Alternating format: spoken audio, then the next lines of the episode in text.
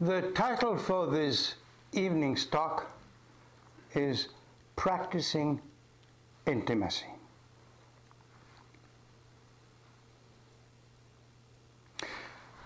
My point is that to practice meditation, which is what, of course, you've, we've, we've all come to do this weekend, is to practice intimacy. Intimacy, first and foremost, with ourselves, with our lives. And by the same token, intimacy with all that comes our way. Which, in truth, when we are open, includes echoes from the whole world. But we need to start at home. All this may sound, surely sounds like a tall order. To be invited to cultivate intimacy, not just with ourselves, but with our fellow humans, with our fellow living beings, in fact, with the whole of existence. I mean, I'm not putting a limit to that. Wow. And yet, what ends up being most difficult is not to practice intimacy with others, but to practice intimacy with ourselves. Most of the, this difficulty has to do with being caught in the nets of the ego, which is most which are most, most entangled in the immediacy of self. So as we try to turn inwards in our initial steps, the obstacle appear unsurmountable. True, there are also, indeed, we know very well, difficulties in trying to cultivate real intimacy with our fellow humans. But in this, at least, we have some experience. We've tried our hands repeatedly. Here, too, we very often get caught in the nets of the ego, which is sure to disrupt any true attempt at intimacy. But in inter, interpersonal relationships, at least the interference of the ego is more easily spotted. And then there are our relationships with animals, with which the interference of the ego is much less pronounced. So let's start from there. Let's see how we connect with them.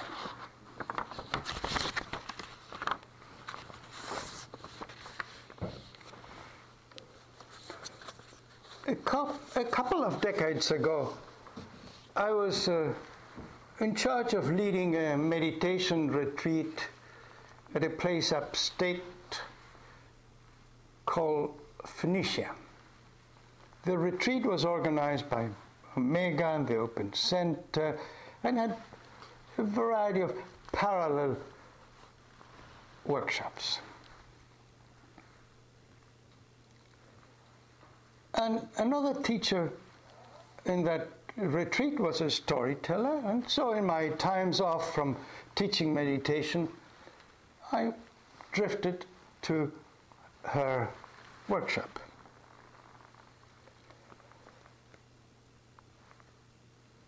And I listened to a story that she told, story by Isaac Bashevis Singer,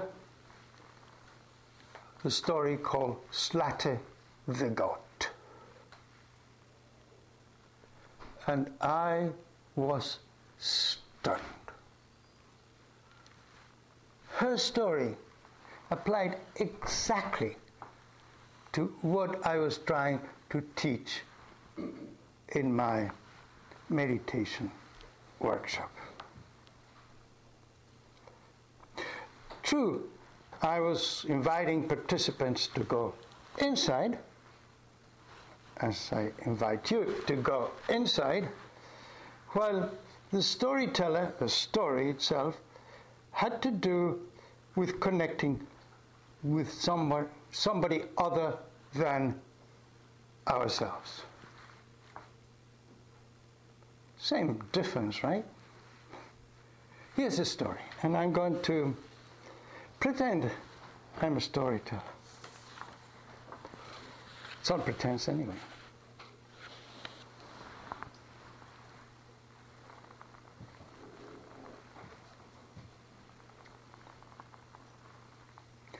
It was almost Hanukkah in this uh, little village in northern Europe. The weather had been unusually mild for that time of the year. At that time, habitually, the roads were covered with snow, but not this year.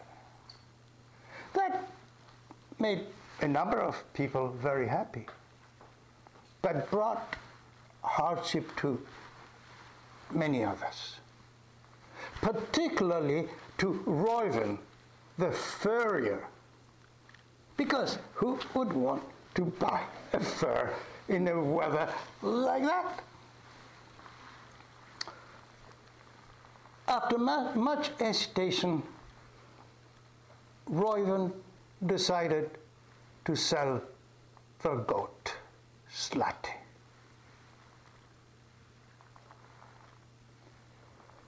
The butcher in the nearby town had offered eight gulden for a. With that, they'd have spare money for buying candles, food, and presents for the holidays. So Reuven told Aaron to take Zlateh to the butcher. Aaron knew very well what that meant, but he had to obey his father. Leah, Aaron's mother, wiped tear from her eyes. His younger sisters cried loudly. Aaron put a heavy jacket, a cap with uh, earmuffs, wrapped a rope around Zlateh's neck, and took a sandwich for the road.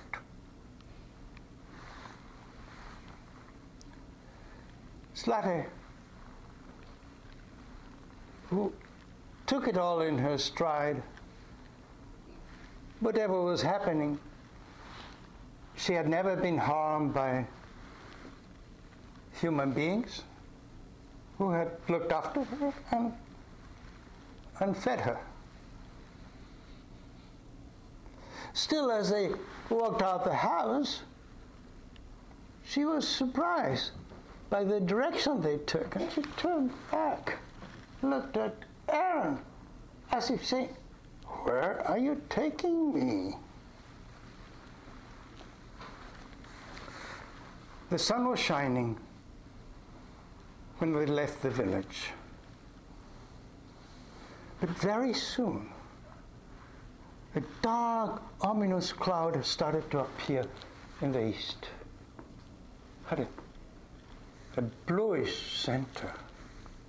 And quickly it moved to cover the whole sky. the wind started to blow hard. The crows flew very low, croaking. And soon hail started to fall. All this happened very quickly.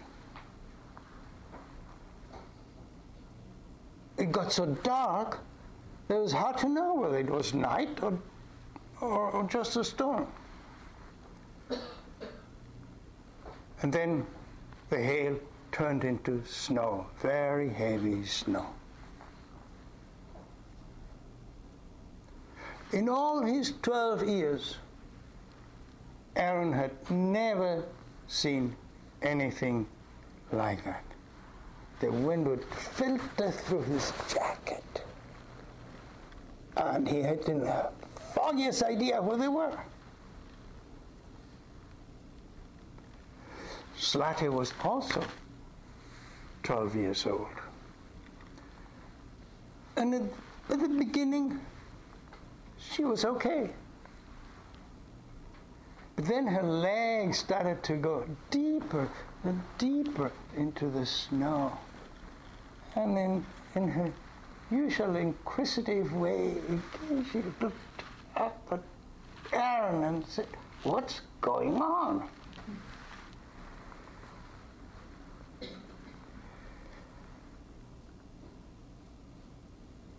They were really hopelessly lost. The icicles hanging from Zlateh's beard.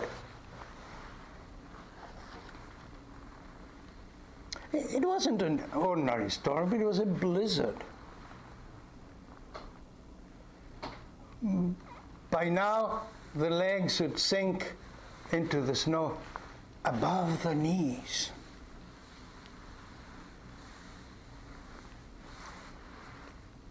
Zlateh was wondering, how could her friend have brought her to this situation?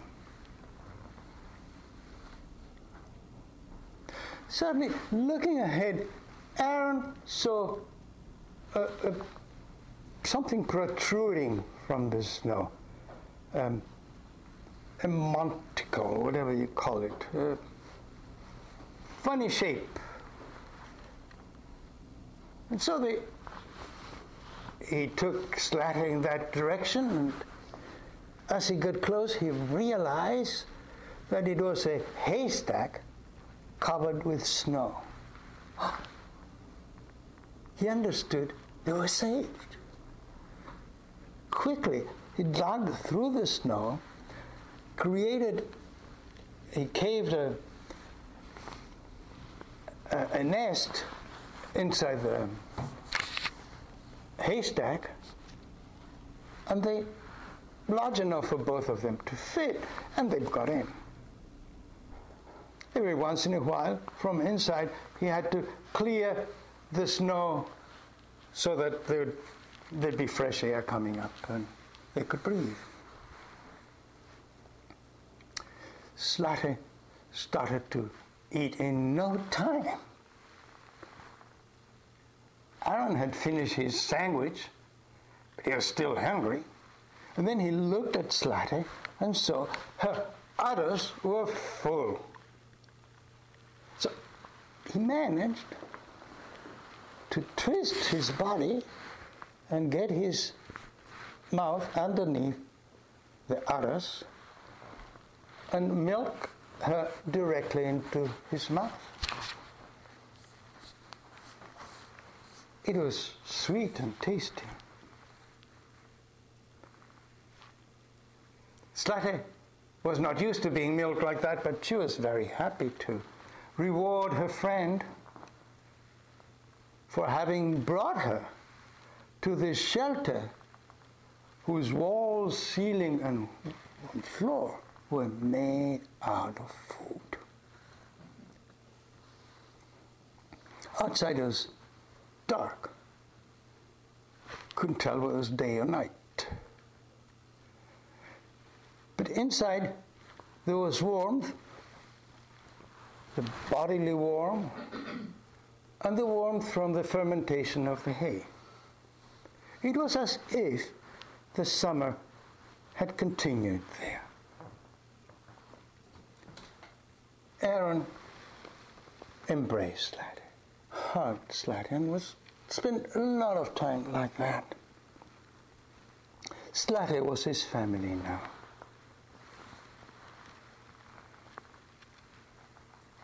And he started talking to her. Zlateh, he would say, what do you think of what happened to us now?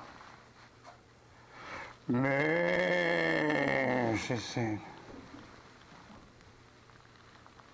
Zlateh, you know, if we hadn't found the haystack, we'd be frozen stiff now. Meh.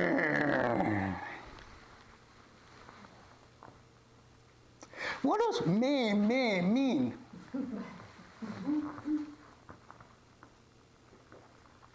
and Zlateh said, Meh, meh.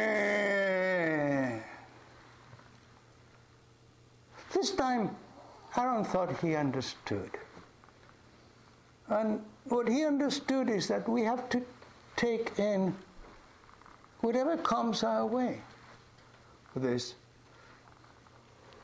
heat or cold, light or dark, hunger or satisfaction.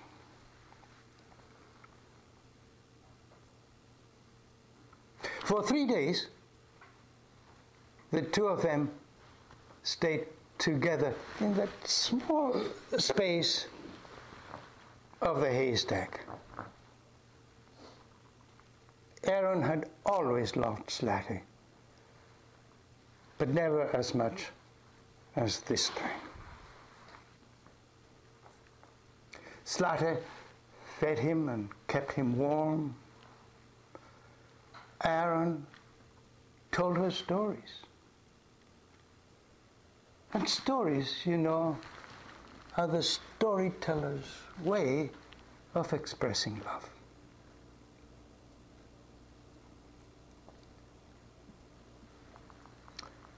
Zlateh, hearing the stories, would prick her ears, and uh, and then when uh, Aaron patted her, he'd lick his hands and his face, and she would say, of course, Meh, which was her way of expressing all her love. For three days, the snow fell, fell nonstop. And Aaron had a sense that the snow had always fallen.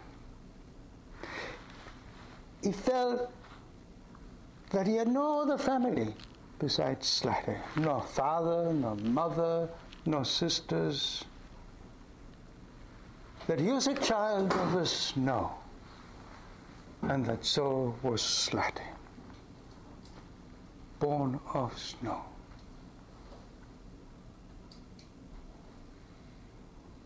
Time had stopped.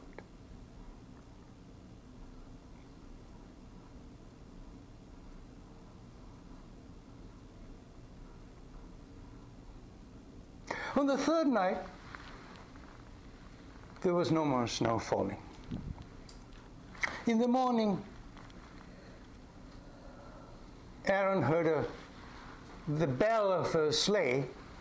He rushed quickly out and stopped the sleigh and asked for directions to his village. Not to the butcher, of course. In the meantime, all his family and friends had been looking, desperately looking for them. Couldn't find them.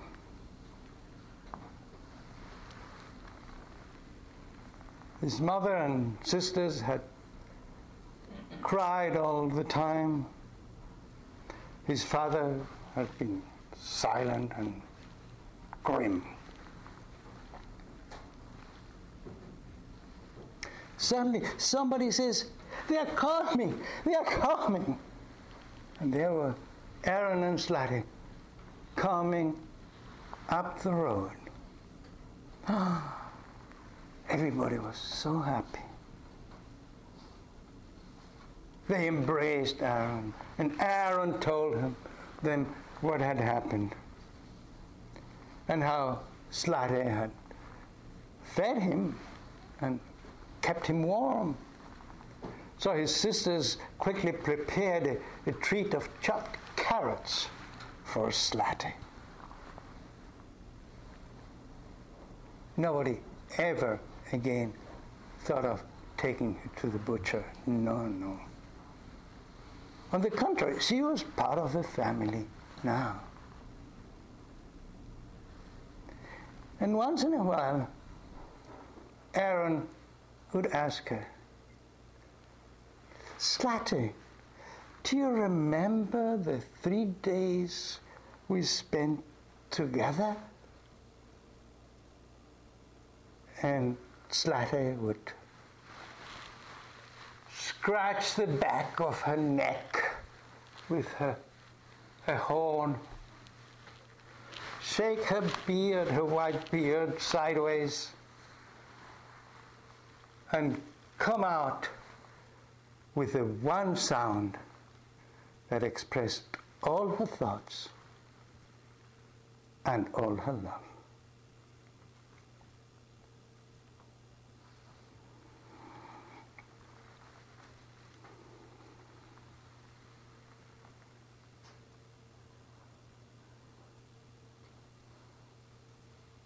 So maybe you do understand why I felt such uh, affinity with the storyteller doing the retreat. Just the same thing. Just the same thing.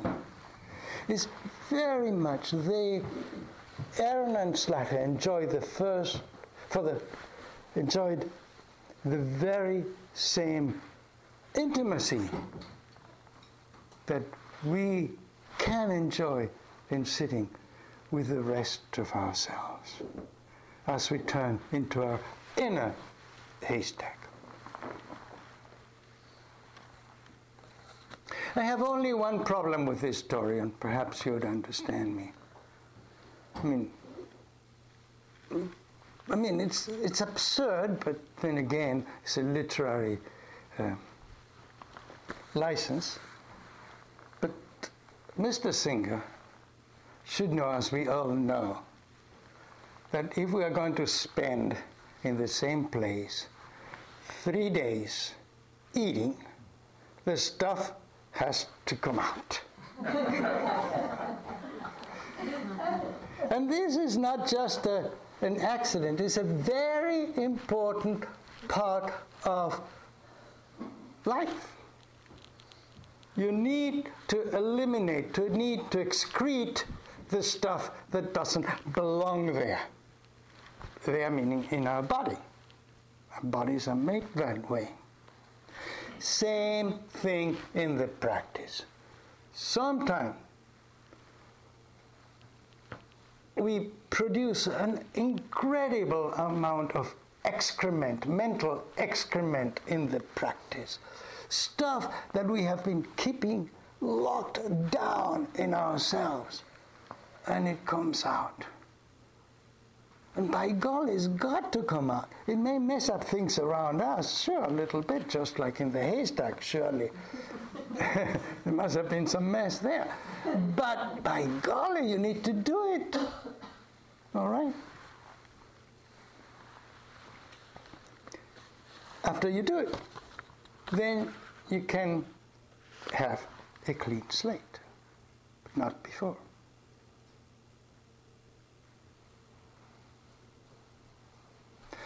Intimacy with animals, of, of course, not just the stuff of fiction, but it takes place throughout our lives. Let me share with you this account of a primatologist. Her name is Barbara Smuts, who spent years in uh, Tanzania, in the Gombe area, living with the baboons.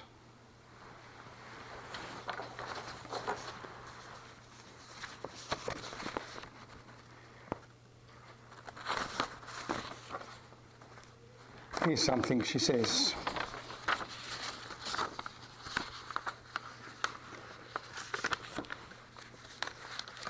Once I was traveling with baboons at Gombe. I lost the troop during a terrific downpour. Pour. Far from camp, I ran to the lakeshore and crawled into an abandoned fisherman's shelter for protection.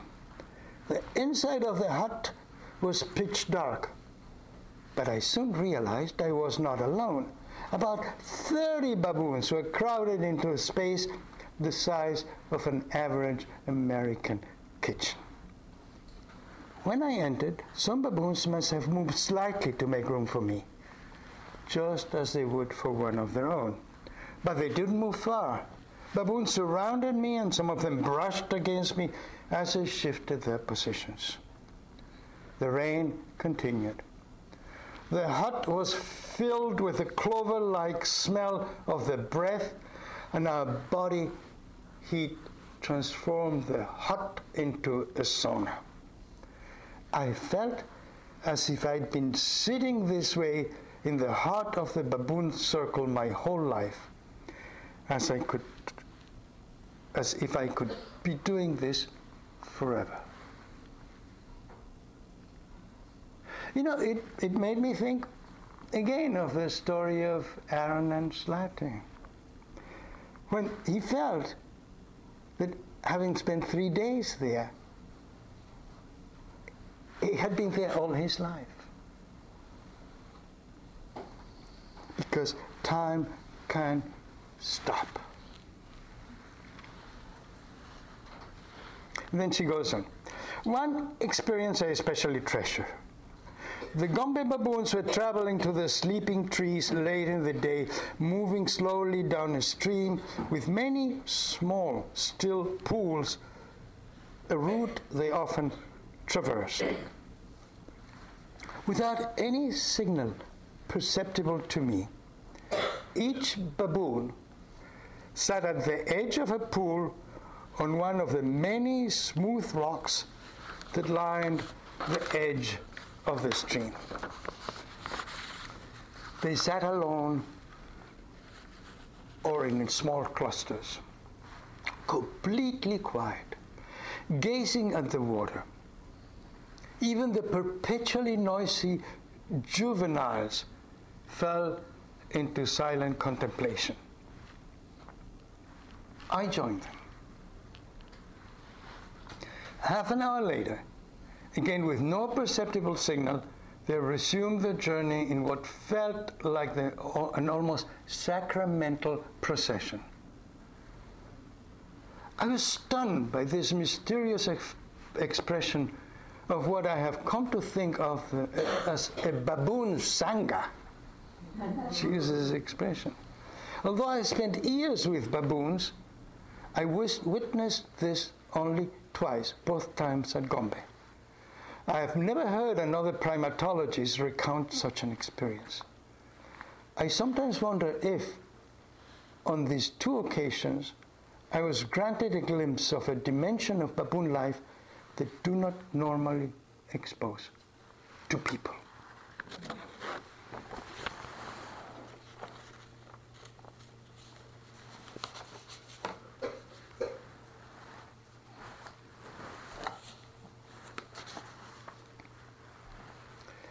In the same article, Barbara Smuts recount, recounts her relationship with her dog, Safi. Now it's uh, not in Gombe anymore, but at her home. Safi's, Safi's most extraordinary expression of empathy occurred one day when she was just over a year old, barely out of puppyhood. I was feeling very low, unable to shake my despairing mood. I took Safi to the woods, hoping this would cheer me up. For a while, we played fetch with sticks in the river, her favorite game. It, soon, she refused to go after the stick, which was unheard of. I kept trying to entice her to play, but she just stood in the water looking at me. Finally, she moved to an island in the stream about 30 feet from the, ground, from the bank where I stood and lay down facing me. Her penetrating gaze caught my attention, and I sat down to face her. She held her body completely still and continued to hold my gaze. Looking into her eyes, my body relaxed. Her face become, became the world. And I seemed to fall into her being. I was vaguely aware of people in canoes passing behind her on the other side of the island. As I noticed her ears rotate to track them, but her eyes and her body remained motionless. She held her position in my gaze for about 20 minutes, and then quietly approached and lay down next to me. My dark moon had vanished. This was my first lesson in meditation. I took it to heart and began to practice regularly, usually outside. Whenever I sat in meditation posture, Safi would move about 10 feet away, lie down facing me, and gaze into my eyes. After gazing back for a brief time, I would close my eyes and surrender to the rhythm of my breath.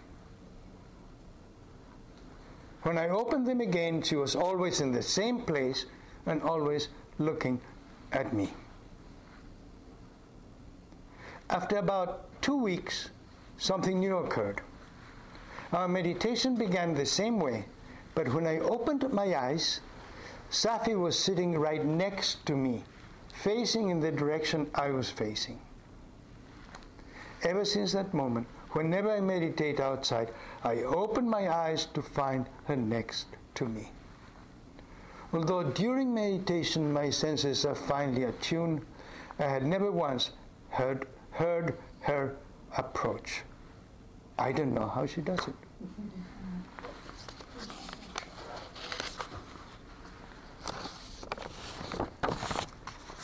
What a meditation teacher, right? Safi should be sitting right here.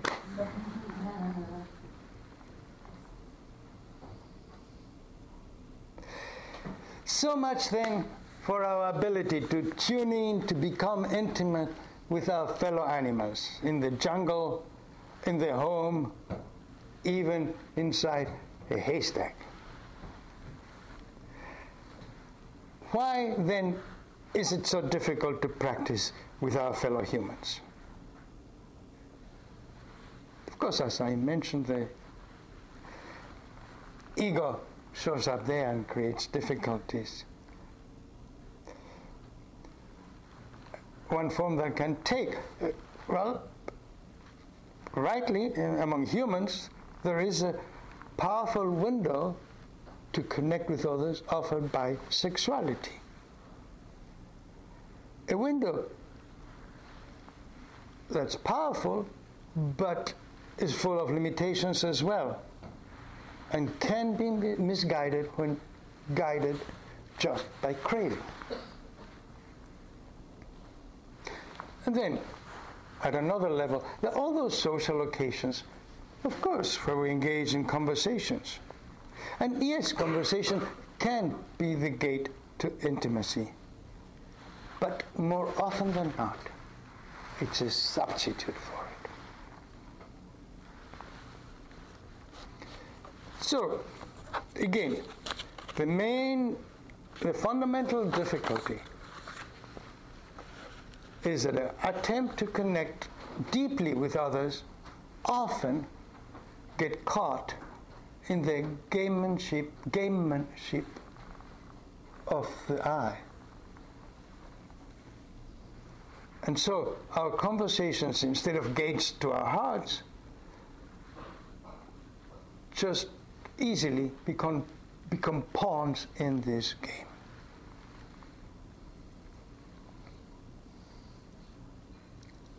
And yet, of course, we also can truly and deeply connect with each other.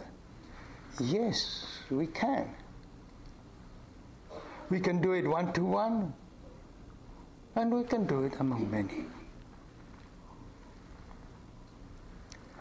The Zen teacher from Vietnam, originally from Vietnam, Thich Nhat Hanh, nicknamed Thay, is fond of saying, in order to fully be, we need to inter-be with others.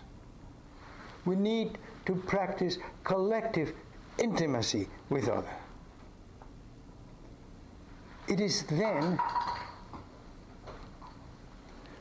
it is then that our mind can become an echo chamber for the mind of others as well, instead of the habitual ego or ego chamber that it is that entraps us.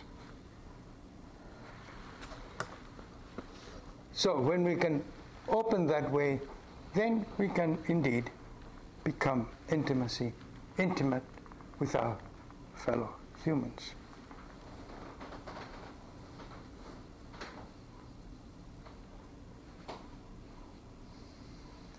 And how about the crucial item here? Being truly intimate with ourselves. Here again, games of the I are the main obstacle.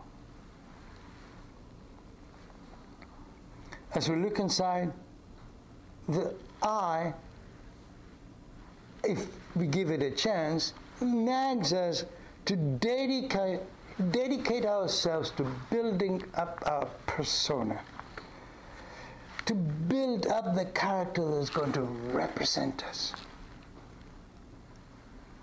If we yield to that demand, eh, there's no possibility of intimacy. But if we come to see, even if that demand is there, if we come to see through the ego games, then the practice of self intimacy becomes possible. We have to work at it, of course. At times, in order to access this inner intimacy, we may need to fend off all distractions and getting into a capsule like situation like this silence with ourselves without anybody sort of trespassing our tranquility.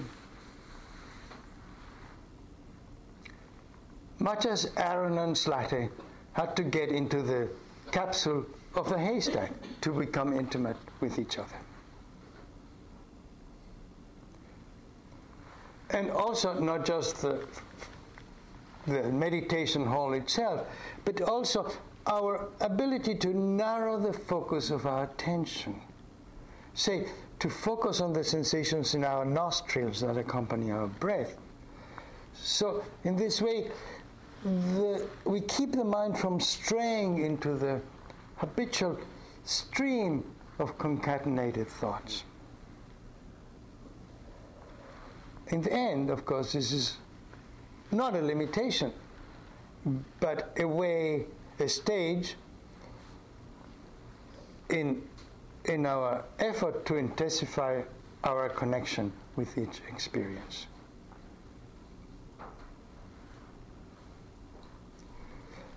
Furthermore, as a narrow focus permits us to fully connect with each sensation, it also allows us to open the gate for the trove of what lies behind each sensation. Say we connect with the sensations of the breath. Eventually, this may be the gate to be connected to the rhythms of our mind. Say we connect with the sensations of our heart, then we may be opening the gate to the richness of our feelings. And so our whole inner life begins to reveal itself and untrammeled by thoughts.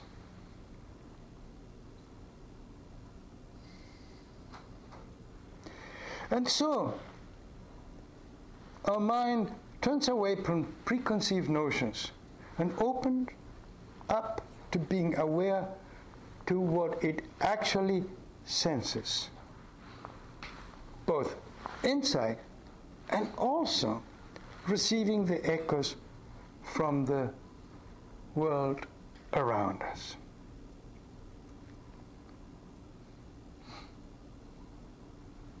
Much as, as Aaron's heart was open to receive all kinds of other echoes after having spent that time with Zlateh. That's what the practice does. It opens up to receive the essence of our involvement with life, which is love and connectivity. And that, in order to discover it, we have to experience it first hand.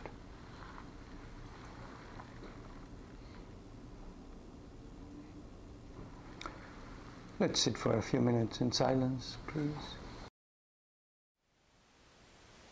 Thank you for listening. To learn how you can support the teachers and Dharma Seed, please visit dharmaseed.org slash donate.